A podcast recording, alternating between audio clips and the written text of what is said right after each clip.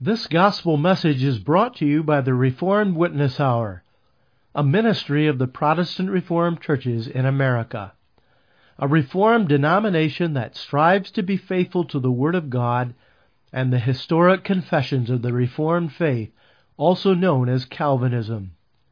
In love for our great God, we proclaim the Christian faith and life that is founded on God's sovereign particular grace. As God's Word is expounded, we pray that these messages are a blessing to you. You're all no doubt acquainted with the hymn, the chorus of which runs as follows: Whosoever will may come, whosoever will, whosoever will. Send the proclamation over vale and hill, 'tis a loving Father calls the wanderer home, whosoever will may come. And you have probably guessed that with this hymn in mind, I chose my general theme for the first series of radio lectures this season. Definite reasons I have for doing so, and in elaborating upon this theme for a while, I have a definite purpose in mind. First of all, it has been my experience more than once that when I preach the pure truth of sovereign grace, the gospel that salvation is of the Lord and in no sense of man, there are always those who, as the children on the marketplace of which our Lord speaks, will pipe this hymn to me, evidently convinced that the words of it quite contradict and overthrow the doctrine that God sovereignly saves whomsoever He wills, and that the will of man does not at all cooperate in his own salvation. And evidently intending that to the tune of their piping I shall perform an Arminian dance, and seeing that I hate all Arminian jazz that proudly extols the free will of the sinner, and could not possibly dance to the tune of it, considering moreover that it is my desire to warn my audience against the danger of the error that would attribute salvation to the choice of the sinner's will, and to instruct them in the truth of salvation by the sovereign grace of God alone, I feel that it might be beneficial and instructive to take the theme of the hymn and expound it in the light of Scripture, whosoever will may come. Now, this would not be proper, of course, if the theme were not a scriptural one. It would hardly be safe to take the words of a man-made hymn as the basis for a positive discussion and presentation of the truth of the gospel. Many a hymn has served and still serves as a medium to instill the poison of false doctrine into the hearts and minds of those that sing them. But with respect to the particular hymn that bears the title Whosoever Will, it may be said that its words are almost literally taken from Scripture, and that therefore no Christian can have any objection to it, provided it is properly understood and interpreted in connection with the rest of the doctrine concerning salvation by grace. The words of it are probably in part taken from Revelation 22:19, where we read, "And the Spirit and the bride say, Come, and let him that is athirst come, and whosoever will, let him take the water of life freely." Moreover, the same truth is repeatedly expressed in Holy Writ in different forms. In Isaiah 55:1-3, we read, "Ho, everyone that thirsteth, come ye to the water, and he that hath no money, come ye buy and eat. Yea, come buy wine and milk without money and without price.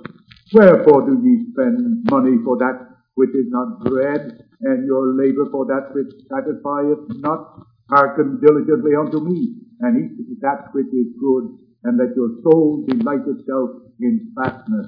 Incline your ear, and come to me. Hear, and your soul shall live, and I will make an everlasting covenant with you, even the sure mercies of David." To those who complain that they pine away in their sins, and that therefore there is no hope of life for them, the Lord declares, "As I live, saith the Lord God, I have no pleasure in the death of the wicked, but that the wicked turn from his way and live. Turn ye from your evil ways, for why will ye die, O house of Israel? Ezekiel 33:11. The Lord assures us, ask, and it shall be given you. Seek, and ye shall find. Knock, and it shall be opened unto you. For everyone that asketh, receiveth, and he that seeketh, findeth, and to him that knocketh, it shall be opened. Matthew 7:7-8. And he sends forth the call promiscuously. Come unto me, all ye that labor and are heavy laden, and I will give you rest. Matthew 11:28. For God so loved the world, that he gave his only begotten Son, that whosoever believeth in him should not perish, but have everlasting life. John 3:16. And on the great day of the Feast of the Tabernacles in Jerusalem, the Lord cried out, If any man thirst, let him come unto me and drink. To be sure then, the theme of the hymn is a biblical one.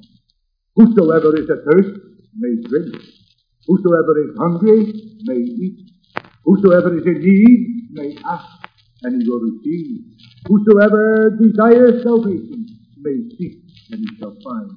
Whosoever is weary and burdened may come to Jesus for rest. Whosoever will may come.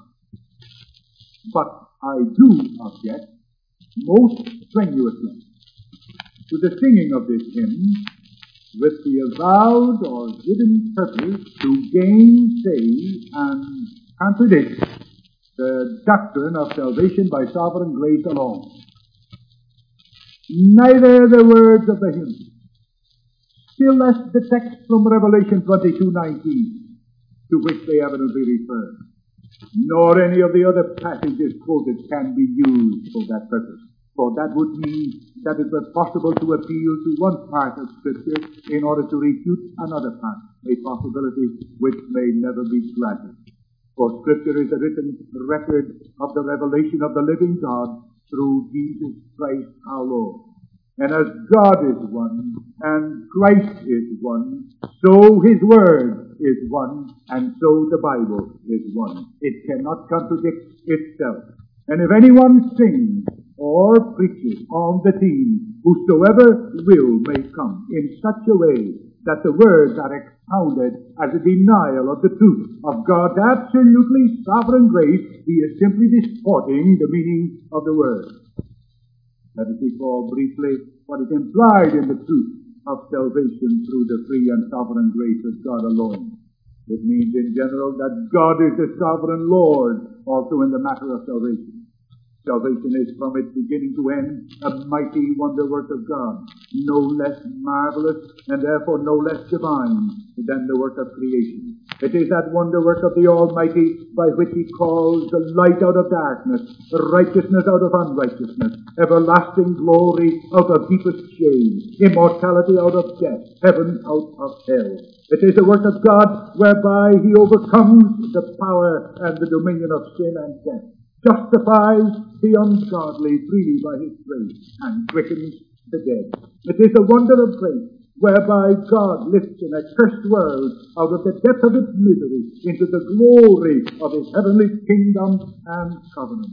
That work is absolutely divine.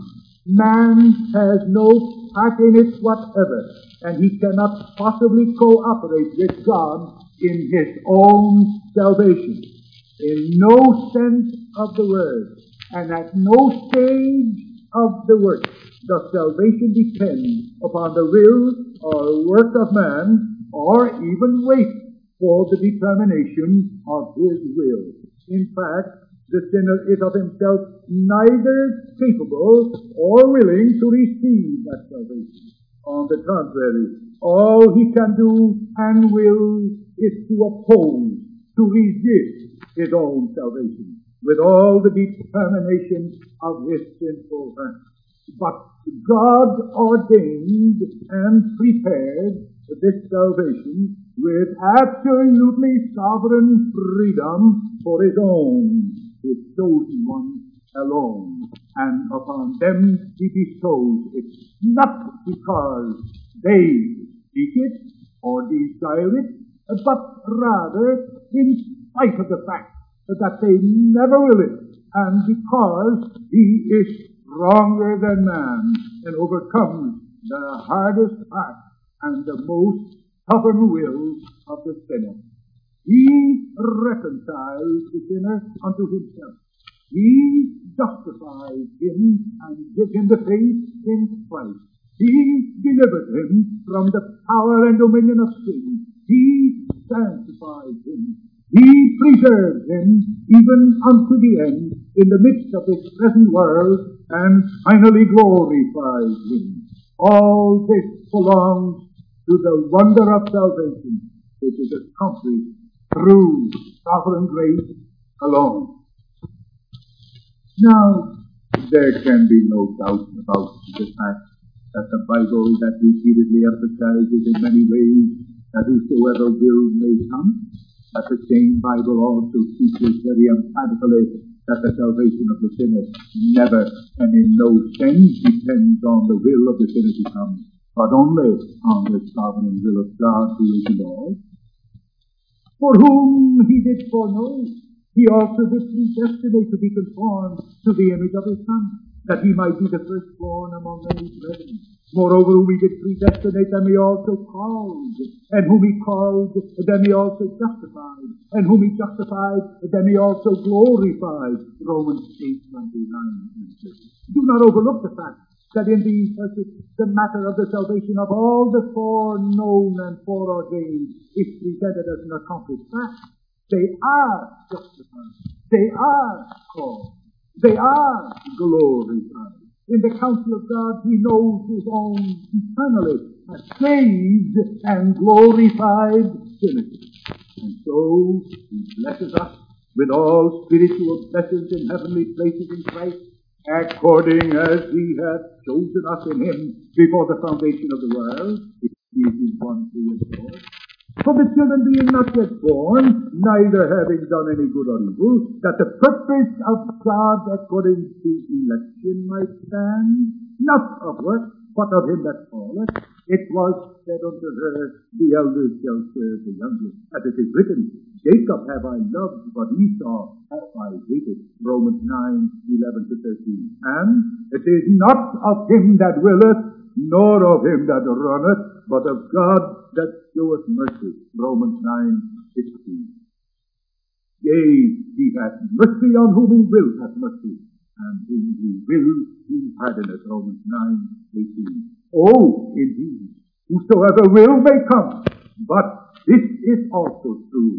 No man can come unto me except the Father which hath sent me draw him, and I will raise him up at the last day.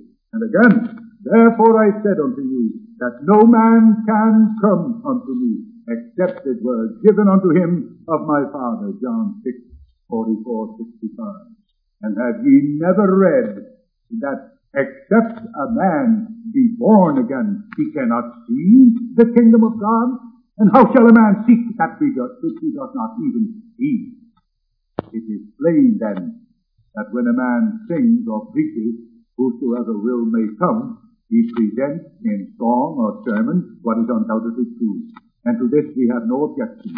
Indeed, it is true that whosoever will may come to Christ, and he will surely be received. Never a man will appear in the day of the revelation of the righteous judgment of God who will be able to say that he longed, that he desired, that he willed, that he sought earnestly to come, but was refused. But if a man sings or preaches no more than this, he nevertheless fails to present the full truth of the gospel as it is in Christ Jesus our Lord, and revealed to us in Holy Writ.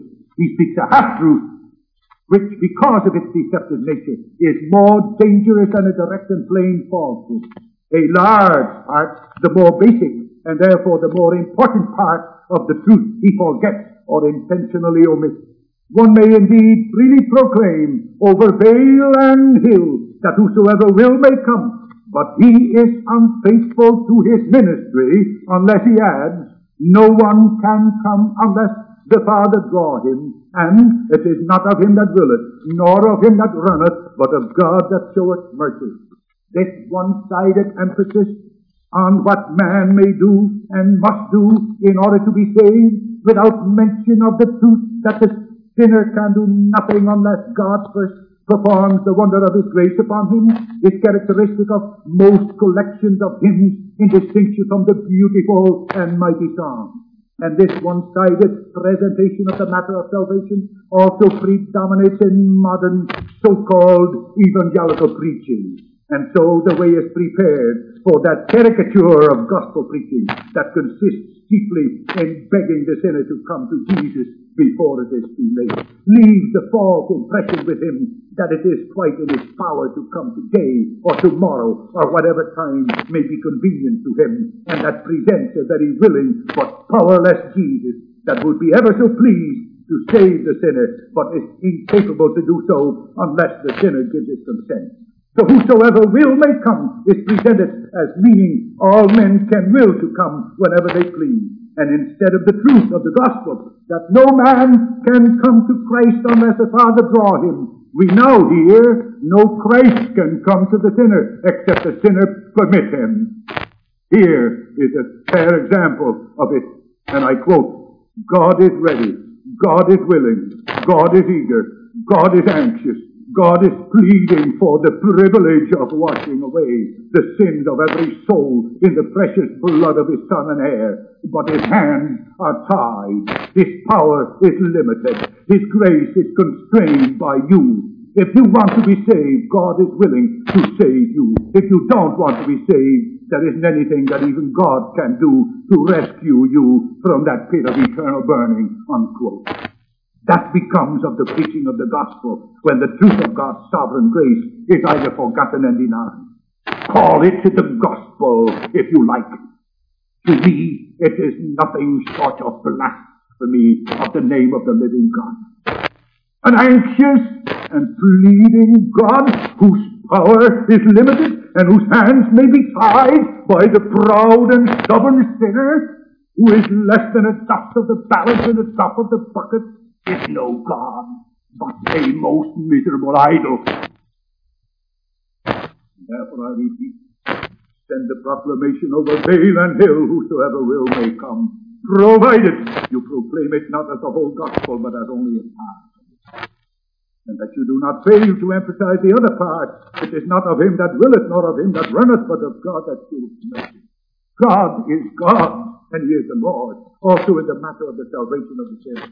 How these two, the sovereign will and grace of God, and the sinner's will to come, are related, we hope to expound in future talks on this subject.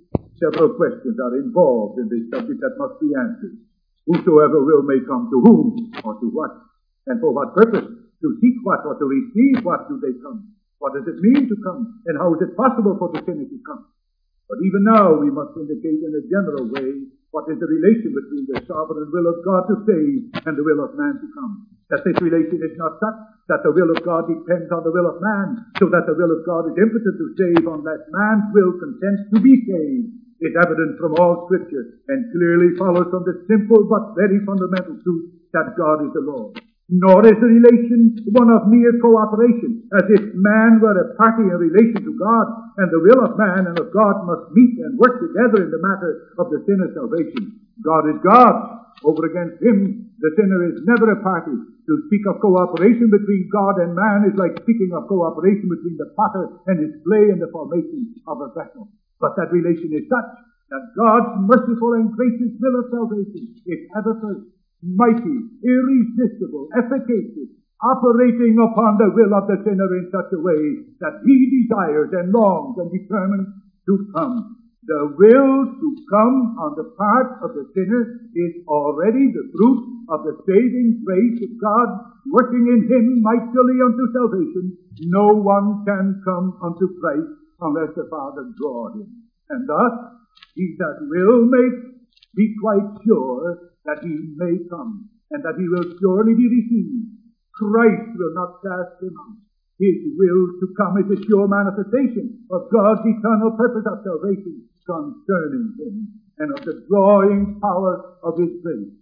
Do you will to come to Christ?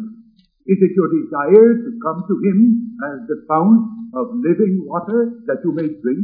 Do you long to come to him as the bread of life that you may eat? Do not hesitate then. Do not stand afar off, discovering 1,000 reasons in yourselves why you could not possibly be received. For whosoever will may surely come and take of the water of life freely, exactly because whosoever will is already drawn by the Father. You may hear the word of Christ, all that the Father giveth unto me shall come to me, and him that cometh unto me I will in no wise cast out.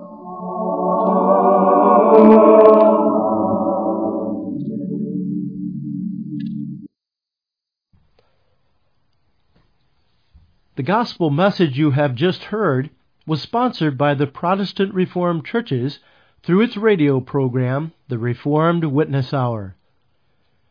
We hope that you have been edified and encouraged by this message. If you would like more information about the Reformed faith or the Protestant Reformed Churches, feel free to visit our website at reformedwitnesshour.org or email us at mail@reformedwitnesshour.org.